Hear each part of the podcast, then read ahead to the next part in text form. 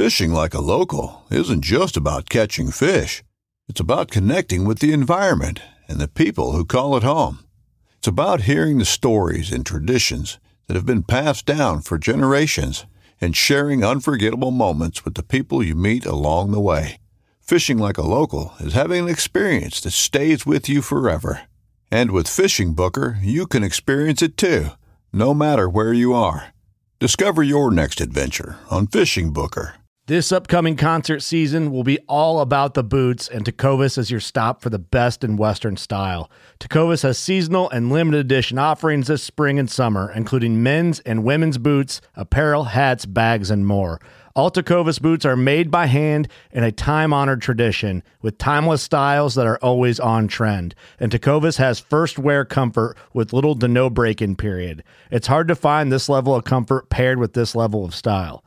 Stop by your local Tecova store, have a complimentary drink or two, that's WCB style, and shop new styles. The smell of fresh leather and friendly staff are at your service. Many stores even have leather custom branding to make your boots truly personalized. And with regular live music and events, there's no in store experience like it. If you can't make it into a store, just visit tecovas.com. That's T E C O V A S.com. They offer free shipping on all boots, as well as free returns and exchanges, and ship right to your door. Go to tecovas.com and find your new favorite pair of boots today. This is Chris Dorsey on the Impact Outdoors podcast. We had a, a, a Tom out in the far out in this field we're on the edge of, and got the caller going, and he's coming. I mean, he's coming like five, six hundred yards across this field so it was kind of cool to watch. But then he gets he gets just out of range, and it's like, where's this bird that's been making this call? You know, and I'm like going decoy. Where's the decoy? You know, we need a decoy. So it's you know he hung up out there. We never did get that bird, but I went back to the camp and, uh, talked to the uh, talked to the outfitter. I said, hey, do you have any decoys here? Because I'm thinking a decoy would be really handy. He says, no, but I've got an old skin and uh, that that one of the hunters left because they just wanted to take one bird back, not two. And I've got some some styrofoam. Maybe we can make one, you know. So we fashioned this, you know, what the guy dubbed as the Walking Dead turkey, and uh, but it, it was, I mean, it was the ugliest decoy you have ever seen. I mean, it was just, you know, just like it was like taxidermy nightmare is what it was. And, uh, but nevertheless, it was something you know, we had something. So we took, the, you know, the jungle and parked it in this little bit of an opening and set up. And sure enough, we got a bird coming in, and that bird fixates on that decoy. And I'm just between laughing and, and uh, trying to aim, we finally got that bird. But without that decoy, you know, they're kind of looking at you like, I can see everything here. There ought to be a bird. Where is the bird, right? So anyway, I think we we might have revolutionized turkey hunting in the U.S with the novel idea of a decoy. Anyway, it was fun. Hey, everybody, welcome back to this week's episode here at Impact Outdoors Podcast. And we have got the one and only Chris Dorsey on this week's show. And uh, super excited to have Chris on the podcast today. Um, we talked about all kinds of stuff in the outdoors world. And if you aren't familiar with Chris's name, if you've watched any outdoor television in the last 20 plus years, you've obviously seen some of his work. He has hosted numerous hunting TV shows on all different channels and been in the uh, print media world. He's also worked at Ducks Unlimited and done all kinds of awesome things in the conservation world. And um, just all around great guy, family guy, huge ambassador for the sport of hunting and fishing across the world, and uh, really bringing the hunting and fishing world to the mainstream. You know, it's really hard to break into to new people in, in this uh, current world we live in, and uh, Chris does an amazing job with that through all the production stuff he's involved with, and uh, he obviously is, is president of Dorsey Pictures, and uh, they have numerous projects going on all across TV and stuff, and uh, you know, Chris has been really blessed to work with a number of amazing people, leaders in the industry, you know, celebrities and all this cool stuff. And uh, really, you know, touch on a few of those things. You know, he's even got um, a brand new IMAX film coming out um, that's uh, actually narrated by none other than Batman, Michael Keaton himself. So we will talk t- about that and a bunch of other awesome stories. And, um, But with that being said, let's go ahead and jump right into this week's episode here with Chris Dorsey.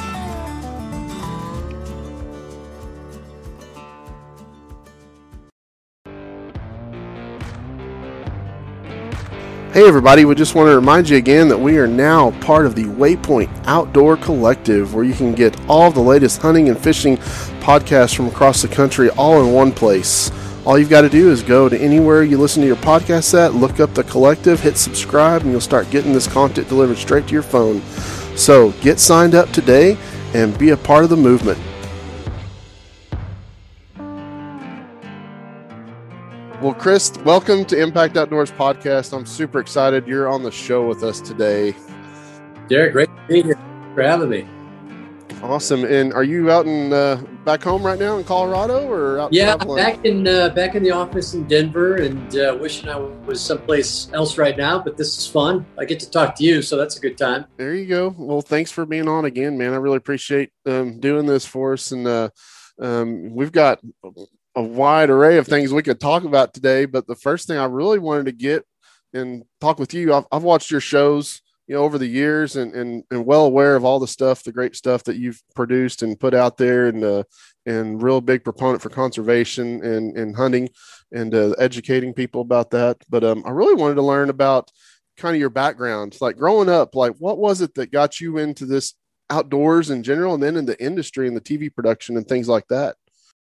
Yeah, you know, I've always wanted to avoid honest work, so it's uh, what, what could I do to parlay my uh, my vocation and my avocation together, and and uh, you know, I really started started writing. I guess that was kind of the the initial deal, and in uh, college at uh, University of Wisconsin Stevens Point, where I was a biology major and natural resource major, English major as well. Um, just started writing for outdoor magazines. Sold a piece to Glenn Sapir at Field and Stream magazine. Started writing a, a, column for the Wisconsin State Journal out of Madison, which was the second largest newspaper in the state. I think I was a sophomore in college at the time. Edited the student newspaper, so really got into the kind of the whole communication side of the the equation. But I still really had this passion for the outdoors and conservation, and and uh, so ended up with a kind of a double major with English and natural resource management. And uh, what do you do with that, right? And, and so I started working at uh, Game and Fish magazines out of college down in uh, Atlanta, Georgia. It was David Morris, interestingly, who had hired me. And many, many years later, we we brought David on to host Bucks of Tecomate TV for one of our series. So we Yep. reconnected. He was a great guy and spent a lot of time in Texas. And uh, you know, he's he's one of my one of my dear friends, terrific fella all the way around. But that was really kind of the genesis of of my baptism into the outdoor space was really in the media side. I interned at at Hunting Magazine for Craig Boddington out in Los Angeles, and then went to to Game and Fish magazines. Worked there for about four years. Craig called me up and said, "Hey, we've got an opening at Hunting Magazine. Would you like to come out here? You know, kind of big adventure, hunting the world kind of stuff." And I, you know, young single guy, I can go anywhere. And uh, so went to went to LA, as odd as that seems Yeah.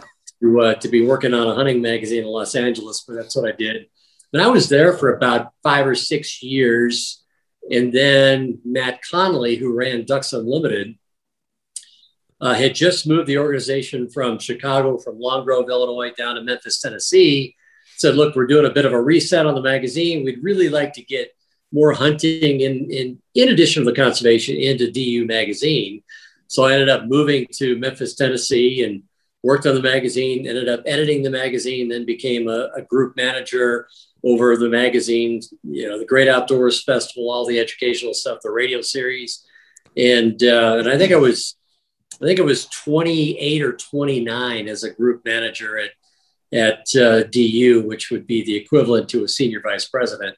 So everybody else in the room, all the other group managers were about 60 years old. And here's this punk, you know, sitting here talking about media stuff. And, uh, but we had a lot of fun, you know, and Matt was, uh, was really a visionary in conservation to this day. He's a great friend of mine and we, we try and fish together once or twice a year. And he lives, he's retired now, of course, and lives in, in the Boston area. And, and, uh, but a great mentor of mine and, and, you know, dear friend as well. And, so that's kind of you know that's kind of where that went and then bob petersen called he had just purchased Sports Afield magazine from Hearst Magazines in in uh, New York, and said, "Look, you know, Dorsey, I need a I need a guy to come out and run this magazine." And I said, "Well, yeah, okay, back to Los Angeles. Yeah, I don't know about that."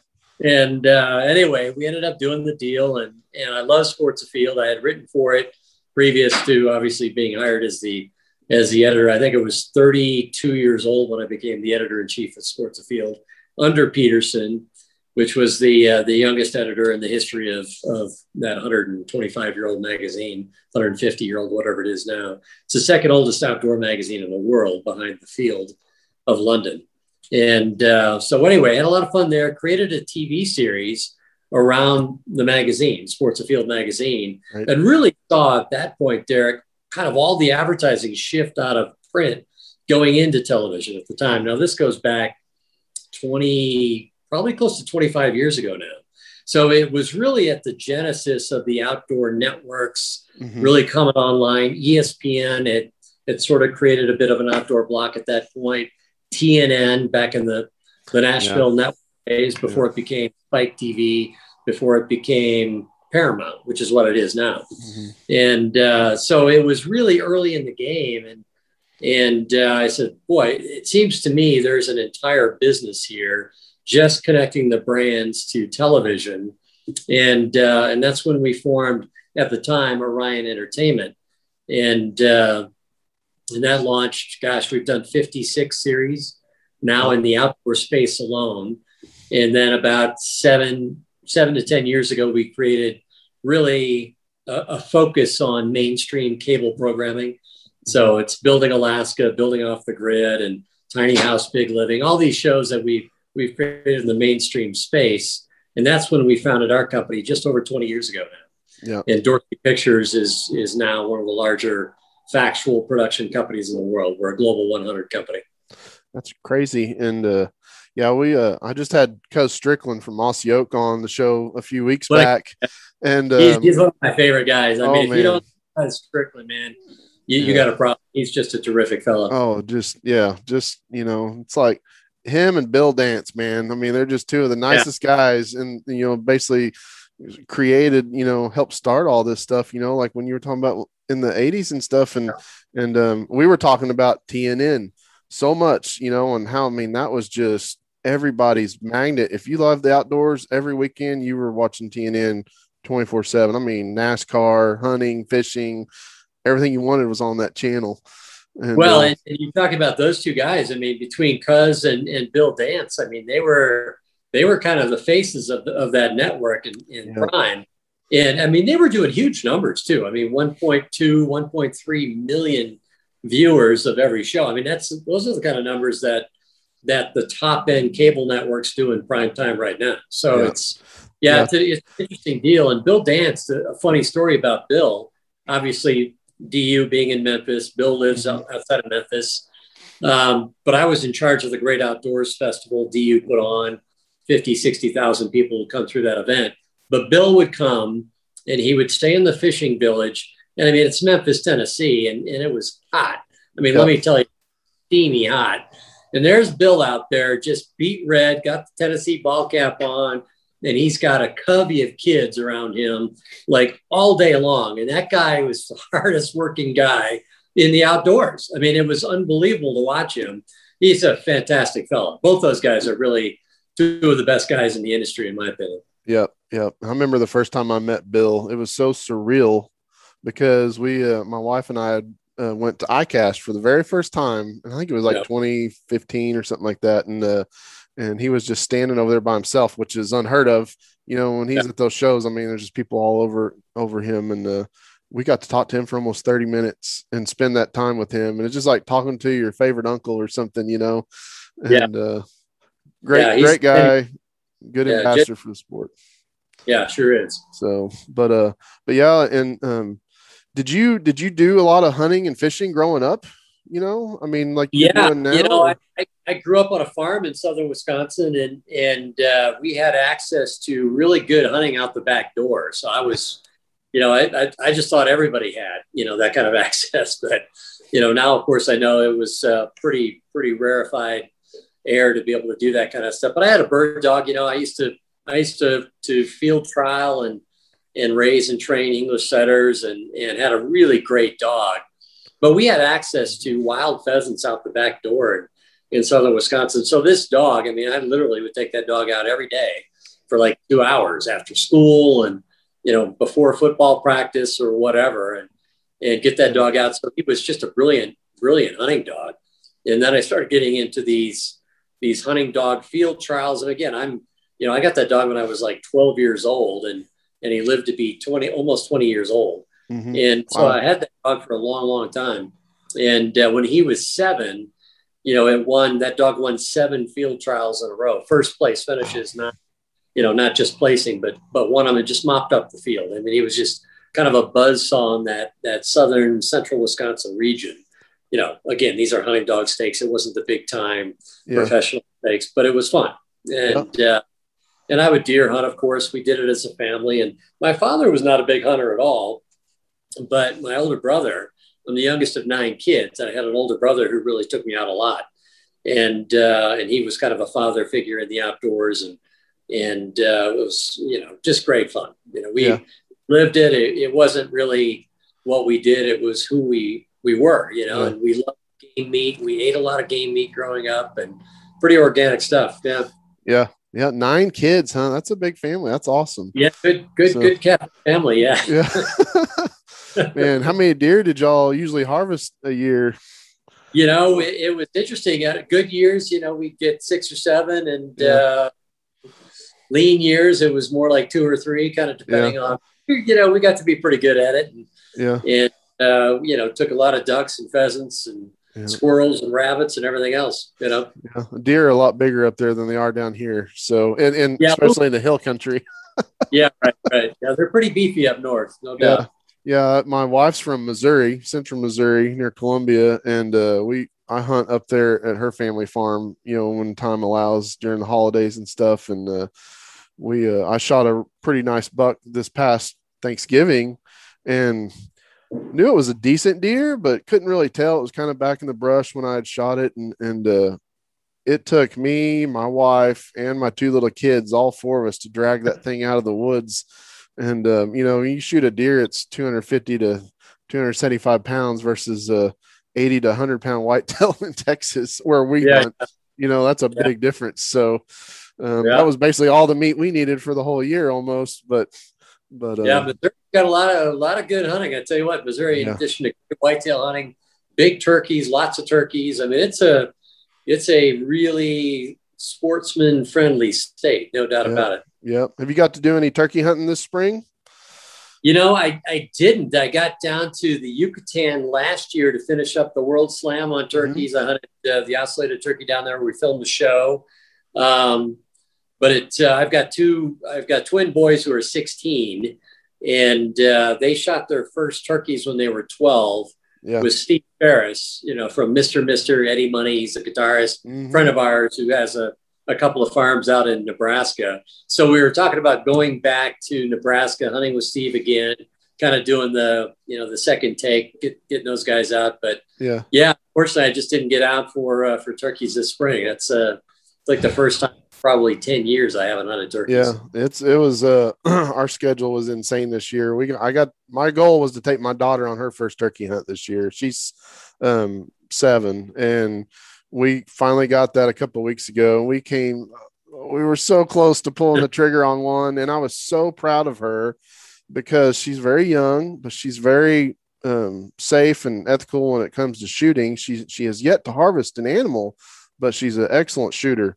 And um, and and we had practiced a lot. We got our little 410 shotgun, put a little nice. red dot on it, and um, we had the turkey come in, you know, about 15 yards from us, and it was so close to us. She had not experienced one that close yet, and and um, she had the gun on the turkey, but the turkey finally walked off. And I was like, "How come? Uh, you know, I, you know what what happened?" And she said, "Well, the the um, the red dot wasn't on the neck where you told me to shoot the turkey at. It was down the body, and I was trying to move real slow to raise it up. And she said, so I didn't shoot. And I said, that's the best thing you could have told me. You know, as I'm so proud of you for yeah. that. And uh, so I can't wait till she gets to harvest her first animal. It might be a deer this fall. Who knows? But but you will remember that forever. I mean, you talk yeah. about a shared memory that you know you'll have together forever. I mean, that's that's really how we relate to our kids in the outdoors. You know, if we get them outside and we get them doing stuff, we share those experiences, then you always have that. You know, and Yeah. and uh,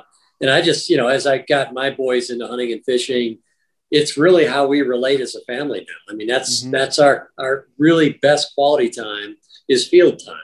Yep. So yeah, replace that. You know. Yep, yep. So, well, I do. I have a question about your ocellated turkey hunt. What is that experience like? Because that I've never done that. I've heard more and more people are doing that now. Um, but I mean, how does that Yeah. whole hunt work for those guys? Well, it, it was interesting. And a funny story about that is is about 20 years ago, I went down to Campeche, right down to the bottom of the Yucatan in Mexico, to to hunt ocellated turkey. I was all fired up. This wasn't a TV shoot; it was just a magazine Yeah, piece for hunting magazine at the time, and and literally the first night into that camp, they had these huge fires all over the Yucatan. I mean, it's like the entire Yucatan was on fire. Smoke from the Yucatan had reached Florida and Georgia and, and all the way into Tennessee and places like that. It was a it was kind of a global event, Wow. but literally the first night in this camp, and the camp is is basically a couple of tents in the jungle, um, a couple of hammocks with mosquito nets, and that was the camp, right? And, and a guy in the middle of the night, I don't even know who it was, if it was the outfitter or just a guy, came running into camp. We're all sound asleep, just screaming, fire, fire.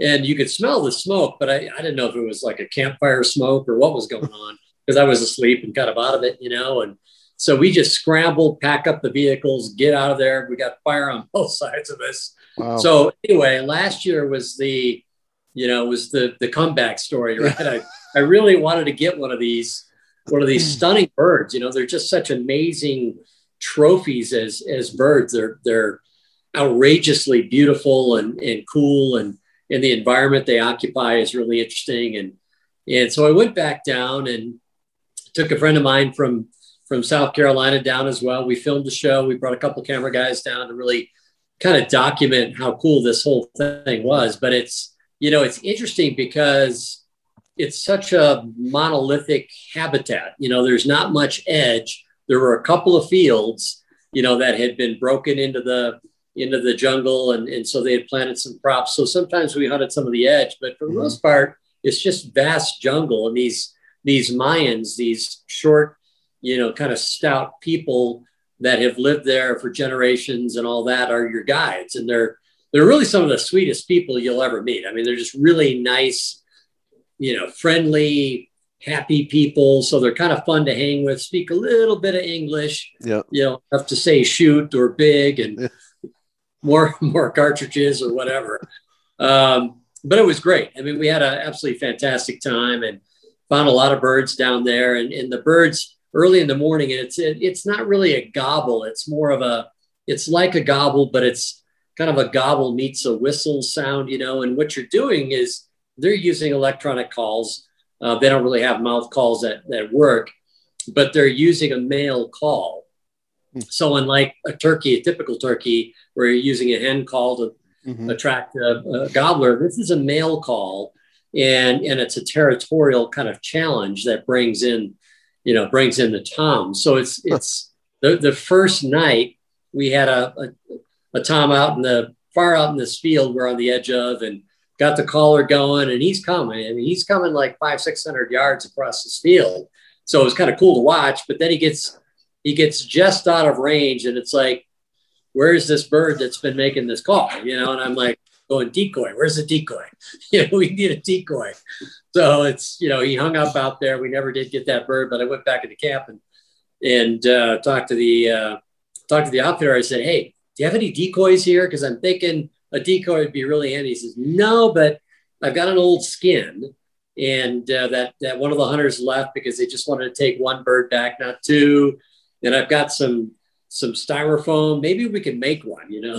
So we fashioned this, you know, what the guy dubbed as the Walking Dead turkey, and uh, but it, it was, I mean, it was the ugliest decoy you have ever seen. I mean, it was just, you know, just like it was like taxidermy nightmare is what it Oh was. gosh. uh, but nevertheless, it was something. You know, we had something. So Yeah. we took, uh, you know, the jungle and parked it in this little bit of an opening and set up. And sure enough, we got a bird coming in, and that bird fixates on that decoy. And I'm just between laughing and, and uh, trying to aim. We finally got that bird, but without that decoy, you know, they're kind of looking at you like, I can see everything here. There ought to be a bird. Where is the bird? Right. So anyway, I think we we might have revolutionized turkey hunting in the U.S. with the novel idea of a decoy. Anyway, it was oh fun. Gosh. Jeez, you'll have to send me a picture of that decoy. yeah, right. It, it it's uh, we made a whole piece of the show about that thing. That'd be funny. I can't wait to see no that. No idea Ian Guide could speak enough to go Walking Dead. You know. Anyway, it's the good. Power, fun. the power of TV, right? Yeah, there you go. There you go. That's cool, man. Yeah, and uh, um, that's that's a pretty cool. I mean, where you're on on the road to getting your your Grand Slam was that I mean, imagine all of them were challenging to, to some point, you know. I mean, in the US, um, between you know the species, the subspecies we have here, what has been your favorite to chase? Yeah, in terms of turkeys. Yeah. Yeah, I you know, I sure like the western birds. They they make me think I'm a better caller than I am. you know those those eastern birds, man, I, you know, they're smart, they're savvy, they've been hunted, mm-hmm. they got good hunters, you know, guys that really know how to call. And and uh, I remember one time, in fact, you know, growing up in Wisconsin, when I grew up in Wisconsin, we didn't have turkeys. People people forget that wild turkeys in a big chunk of the United States is really a, a fairly recent phenomenon. Mm-hmm. You know, and thanks to NWTF and and those guys trapping and moving birds, releasing birds you know, we've now got turkeys everywhere. And, and uh, we got our birds in Wisconsin, I think from Missouri. We, we traded ruffed grouse to be released in, in uh, Missouri and we got wild turkeys. And, and I think Wisconsin might have, might have gotten the better deal on that one because turkeys have just taken off. Yeah. And uh, done really well. But I, I never grew up hunting turkeys in, in Wisconsin. So the first time I hunted turkeys was, was kind of like, you know, it was kind of like taking your first uh, batting practice at Yankee Stadium because I was working for Hunting Magazine. Boddington said, Dorsey, I need you to go down to Southern Sportsman Lodge. They're putting on this turkey hunting deal. It's it's uh, David and Harold, you know, from Knight and Nightingale. You know, it was Cuz, not Cuz Strickland, it was Toxey mm-hmm. uh, from uh, from Mossy Oak, and then it was Preston Pittman. Um, Eddie Salter was down there. I mean, it, Larry Norton. I mean, it was the who's who of the yep. turkey. And here's this punk who's never even hunted turkeys before. I think I was 23 or 24, right? And uh, and so first up, I get uh, I get Toxey. Toxey's guiding me, and and I'm like Toxey. I know the theory of this whole deal, so but just coach me, man. I know you grew up with these birds. I didn't, and uh, so sure enough, first morning, beautiful morning. It's kind of this fog is in the low country down there and and uh, we get a big gobbler just thundering all the way in you know and i can't see him until he just sort of steps out from behind this screen of trees toxey's like 20 yards behind me trying to draw him a little closer you know by right. being further away you know the old trick and i'm just i'm just vibrating i mean I, am just like that could have been king kong coming through the forest man and it uh, you know the magic of turkey hunting was distilled in that moment for me because it was it was electrifying. I mean, and it's still like that for me. I still love turkey hunting, but this bird gets out there and it's just a silhouette. I mean, it's a ghost against the the back backlit fog, and he's gobbling, and I can see steam coming out as he's gobbling. I'm just I'm I'm so mesmerized. I don't know what's going on. Right? I'm just like, you know, trying to figure. Oh yeah, I'm supposed to shoot this thing, and I'm thinking, is it close enough? And you know, and I'm just so enraptured by the moment. I just can't even focus on pulling the trigger, right? I'm just glued on this bird. And finally, it, it just does. Uh, of course, I didn't know what the hell it was doing. I'm thinking, you know, it's going to come a little bit closer, maybe, and I'll shoot thing. But it's stretching up like, yeah, something's wrong here. I'm out of here. And I don't shoot. And Toxey comes walking up to me. He just gets even with me and he paces off to where that bird is. I, I think it was like 35 steps. He turns around and goes, Don't think you could have hit that, huh? Get ready for the greatest roast of all time the Roast of Tom Brady, a Netflix live event happening May 5th. Hosted by Kevin Hart, the seven time world champion gets his cleats held to the fire by famous friends and frenemies on an unforgettable night where everything is fair game. Tune in on May 5th at 5 p.m. Pacific time for the Roast of Tom Brady, live only on Netflix. He said, "Don't worry about it. You'll get over it in about ten or twelve years." Yeah. so that was that was my baptism on. He's then the next day. It's it's David Hale, right? He's my guy. But, you know, again, this is you know these these are the home run guys in the industry, and and David's like, look, I'm not as good a caller as some of these guys, but I'm telling you, I kill as many or more birds than any of them because I was killing turkeys long before we started calling. Yeah. and David's, you know, God bless him. He, he's, you know, one of those prince of a guy and just so much fun to hunt with. I ended up killing my first bird with David Hale, and and uh, I had such a ball. I mean, it was just these guys knew I was a complete pilgrim on on turkey hunting, and they're just filling me with all the calling techniques and the theory about it and the, the magic of it, and yeah, that was pretty pretty memorable and heady stuff. and I think that's so unique about turkeys um, because uh, they just they do that to people, you know. And um, I just, Yeah. you know, we were just over in Junction, Texas, a couple weeks back with this big event I did, the Hunt Fish Podcast Summit, and um, we had one of my buddies from Ohio down, never turkey hunted before. He was excited about it. We go out the first night, and probably after about thirty minutes, we get a, a call back on one of the calls. Hear a gobble, and five minutes later, I see him standing about 300 yards down to our left, just standing there looking, you know, on the edge of the trees. And, and I'm sitting behind them.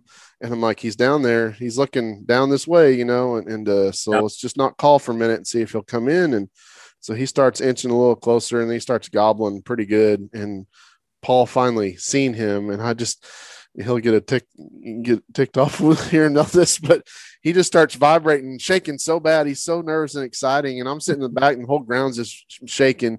And I was like, this is what it's all about, you know? Yeah. And, uh, just Yeah. getting that hook in people. So If you don't get like that, then I guess take up golf or something. I don't yeah, know. But yeah, I, I get every bit as excited about a turkey coming in, thundering through the forest, not seeing it, and then it finally emerges as I do a bull elk doing that. You know, I mean, it's, uh, yeah, it's great stuff. it's it really is. crazy. And it's a good, you know, as far as I guess not big game, but you know, game that you're going to hunt and eat and stuff. I mean, it's a great thing to introduce to people initially, you know, even before deer Yeah. hunting.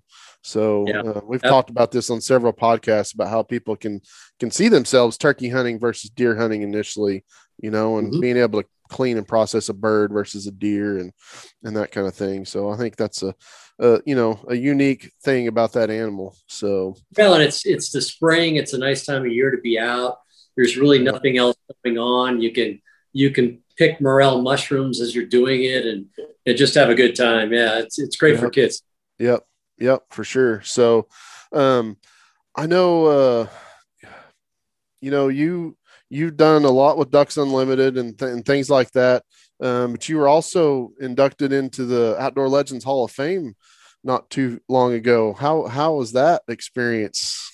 Yeah, the induction is actually coming up this uh, this August, and uh, you know, supposed to be last year, and then of course Yep. COVID everything off, and um, you know, it, it's it's a cool thing from the standpoint that you know, isn't it nice that somebody, you know, and Gary Mason put this together. He's done a fantastic job, really kind of, kind of honoring the people who have who have contributed to the whole category, to the lifestyle, mm-hmm. and it just sort of celebrates that space, I think, and and it's really a chance to come together and and figure out what can we do as a community, right? I mean, Yeah. let's bring up the leaders together and talk about you know what it is we need as an industry. How do we communicate our lifestyle to the mainstream? And and two years ago when i got the uh, the ray scott award from the same group you know that was my talk. My talk was really because it was most of the industry was there right? Industry leaders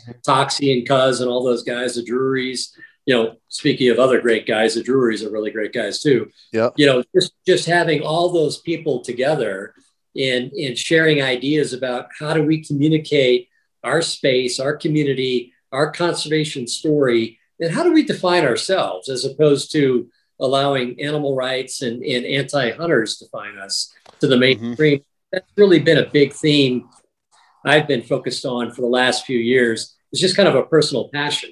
You know, I don't I don't make most of my living in the outdoor space anymore, but it sure as heck where my my passion lies. And I still serve on conservation boards and things like that, and yep. and try and rise on the media side.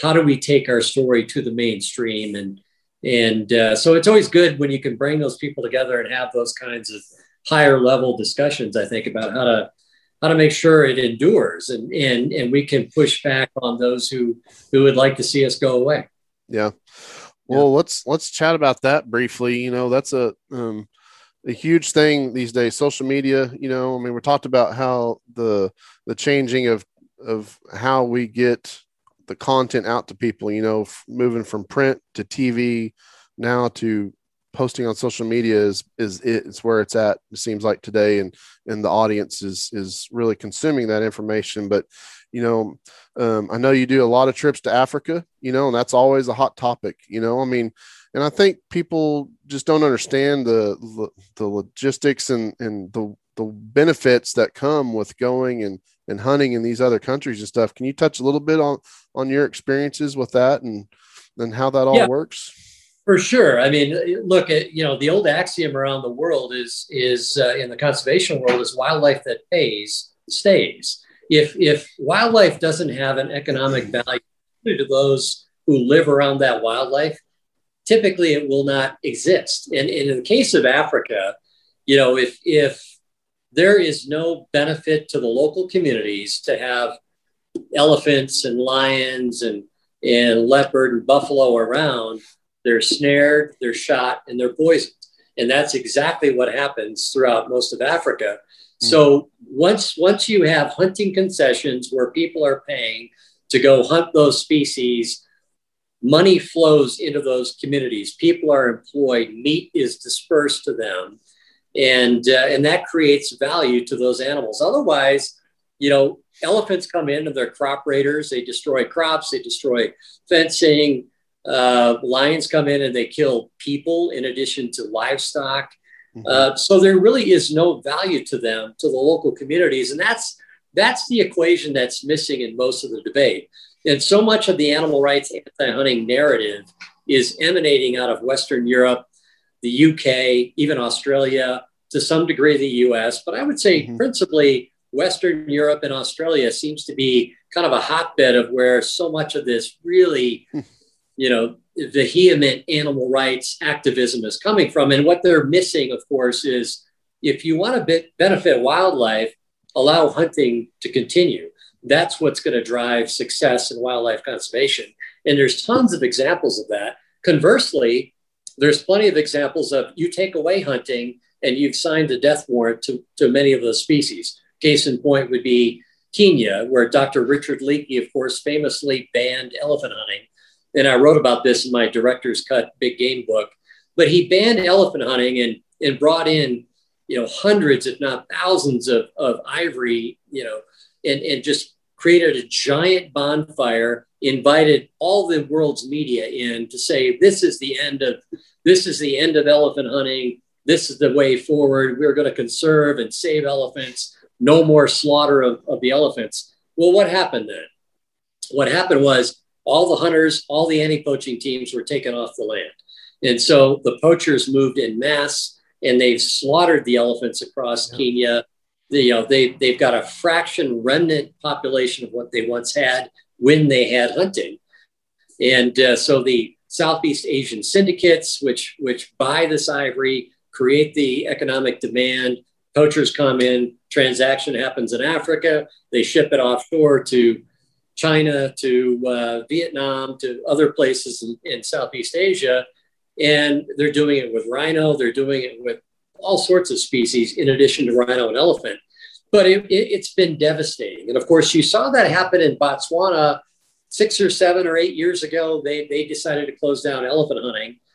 And uh, same thing happened, right? It, it, was poachers came in, started whacking the elephants and and taking the ivory offshore. And and uh, just recently, Botswana, to their great credit, said this has been terrible. It's been terrible for our people. It's been terrible for our wildlife, especially our elephants. We've got to reinstate carefully controlled elephant hunting.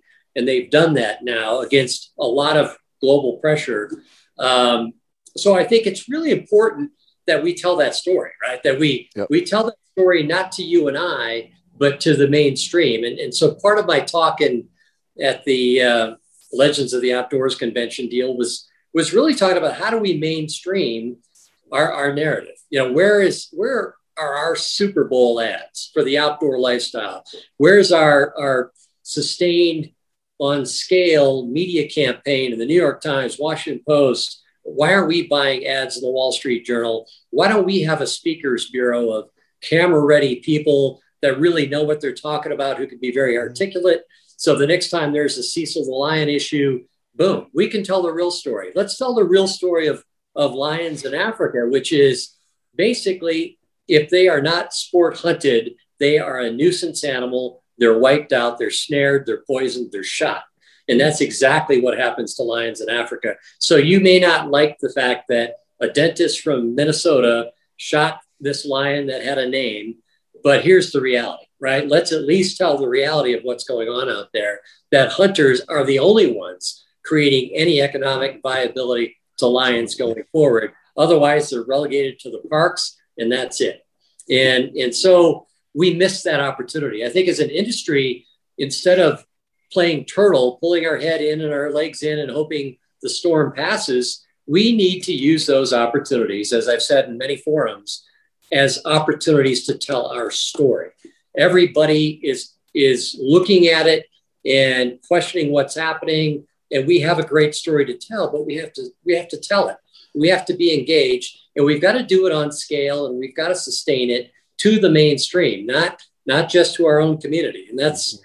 you know that's a message that is resonating now you're you're hearing a lot more of the industry talking about look we've got to we've got to tell our story we've got to take it out we've got to define ourselves and not let everybody else the antis especially define us yeah and i think yeah. that's been um i mean it's the easy route right to go and, and tell our friends who hunt and fish and things you know like all the great things about hunting and conservation but right. like you said exactly like you said you know, getting to people that don't know anything about it. You know, that's where the misconceptions lie and, and and the problem is. And and um, I know um, you know, talking about Super Bowl ads, you know, when I seen Johnny Morris's ad that ran this past year, I was blown away to see that on there. It was pretty pretty surreal. yeah, that. And Johnny, you know, Johnny Morris has obviously done tremendous things for our whole category, and and by virtue of the size of Bass Pro and Cabela's now, I mean, he has has a really unique position, I think, to help in that whole enterprise. And and yeah, when I saw the Bass Pro ad, you know, it, again, it was a soft kind of, you know, we all need to get outdoors. We need the outdoors, but yeah. but good for him. I mean, what a what a tremendous, you know, here's a bunch of people that love the outdoors. It was a really well done ad, and it was in a forum that you know a big chunk of the planet was watching. So mm-hmm. isn't that cool? Yeah, it was it was, it was really cool. So um, one of the things I wanted to ask you about, um, talking about you know, you know this production TV stuff and is uh, Wings Over Water. Yeah, and um, I just watched the the trailer again on YouTube while ago, and when is this coming out? Tell us about it. I cannot wait to see the full thing and yeah. you know having batman on there with michael keaton narrating is just unbelievable so tell us about this this yeah it, it's a cool project it really came from the genesis of the whole thing was from a, a meeting that the max mcgraw foundation charlie potter and, and his group out of chicago put together of kind of all the all the wetlands waterfowl conservation groups in the country mm-hmm. um, held this deal and i was brought in as a kind of a token media guy. It's like at, at some point we're going to have to talk about this, you know, spread our message and all that kind of stuff. So that's why I was there. And, and we landed on this notion afterwards that, you know, nobody knows about the prairie pothole region, right? It's if you're a duck hunter, you know about it. But if you're not a duck hunter, you don't conceptualize the prairie wetlands, the prairie pothole region, like people might the Amazon in South America or the Serengeti in Africa. And, and how do we then brand this ecosystem, this 275,000 square mile you know, ecosystem that is so incredibly vital to 70% mm-hmm. of the water birds in North America. It's got no brand, which means most people don't know about it and don't care about it. So how do we make sure they care about it? How do we give that a brand? And, and so an IMAX film, when you when you develop an IMAX film, it's it's much more than just a film because there's all sorts of earned media that surrounds these films. They stay in theaters for up to a decade and and there's curriculum that goes into the school systems as part of it. And uh, so it's it's really starting a movement as opposed to just making a film. And so i look it's a it's a brilliant film. You know we have really talented filmmakers come in. And yeah getting michael keaton birdman batman uh, to, to do it and michael's a huge conservationist and, yep. and we've done a series a fly fishing series with bonefish tarpon and trust called uh, buccaneers and bones tom brokaw Michael Keaton, Huey Lewis, Liam Neeson, all these guys are were part of that series.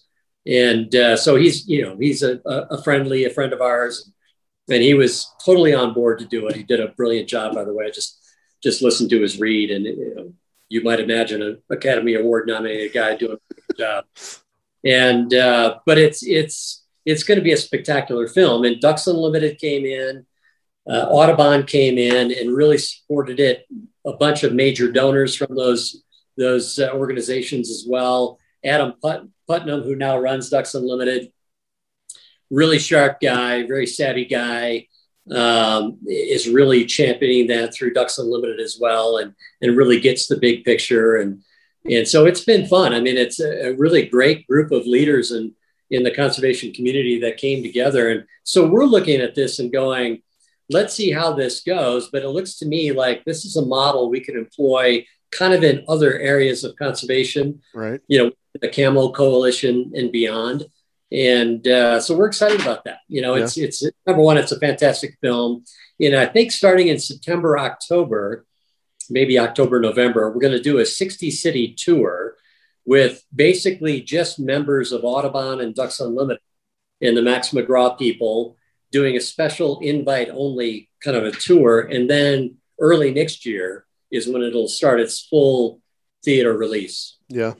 Well, yeah. if y'all if y'all get down here for the 60 city tour in Houston, let me know. So I, I gotta believe on that list for yeah, sure. I, I believe yeah. that would that would be awesome. So um, really looking forward to that. Like that, yeah. So yeah, but um, so um, you know, what are some of the uh have you got any other big projects that you can talk about you're currently working on or stuff that's coming you know, up we, soon or we've always got a lot of fun stuff going on and and uh, in, in the outdoor space uh, you know it's been fun i just finished up a trilogy of books three different books that uh, you know sporting classics and wild river press produced and, and the first one was called director's cut and the second one is uh, casting calls director's cut is all big game hunting around the world mm-hmm. casting calls, all fly fishing around the world.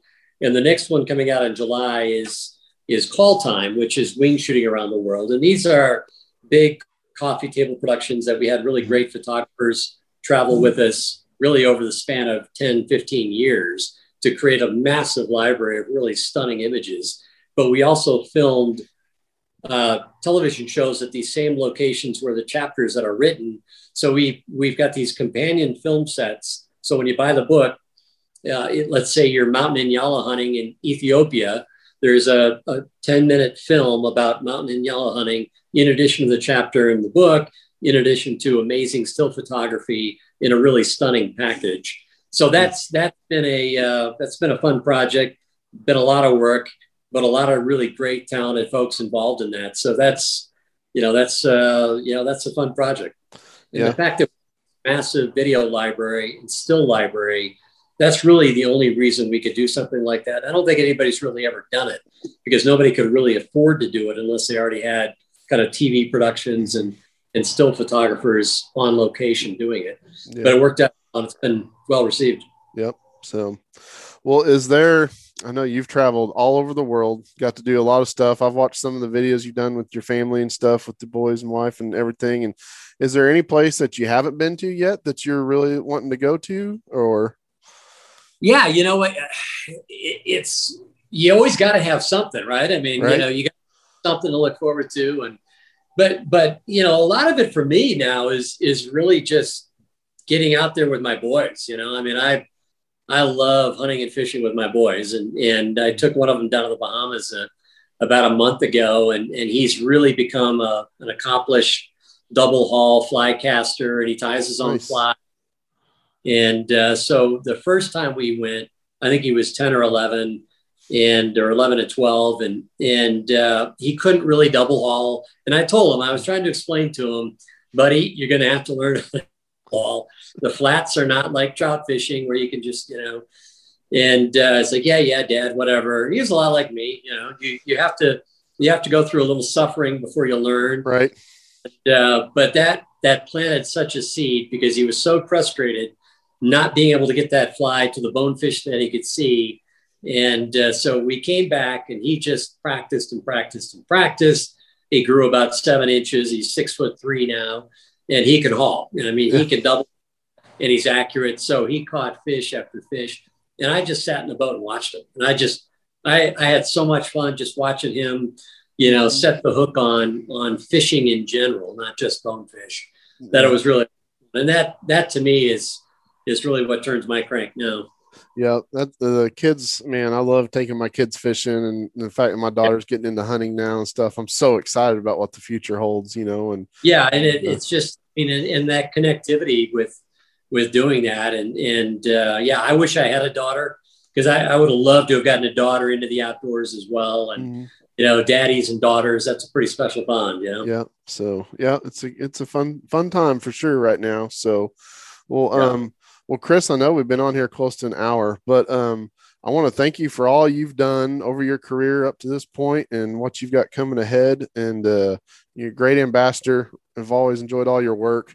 Um, where can people find out about what's going on with you specifically um, and and kind of keep keep up with Dorsey Pictures and all the projects y'all work yeah on? you know i mean dorsey pictures uh, uh, com is is the website where you see a lot of our mainstream productions if you're interested in the outdoor stuff, really sporting classics, TV, um, Instagram, Facebook, and all those, and, and Sporting Classics, the magazine. We, we cover a lot of stuff that we're doing in television goes into the magazine as well. And, you know, it's such a, such a high class magazine. We're really delighted to be a part of any kind of association with Sporting Classics. And it's a great group. I mean, they're really good guys and, and do such a great job with the magazine. So it's fun to be a part of that. So, well, that's that's awesome. And uh, like I said, thank you for taking the time to be on today. So, um, and let's let's let's do it again, man. Yeah. So maybe we can get you down here to Texas next year. Who knows? I'd love to do so, that. So, all right. Well, thanks, Chris. Cheers, bud. Take care. All right.